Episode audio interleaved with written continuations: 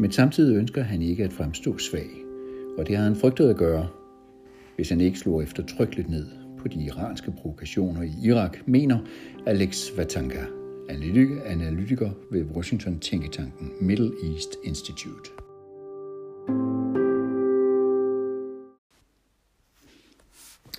Onsdag efter raketangrebet rettet mod amerikanske styrker i Irak erklærede den iranske udenrigsminister Mohammad Jafar Sarik på Twitter, at Irak havde afsluttet et proportionalt øh, modsvar.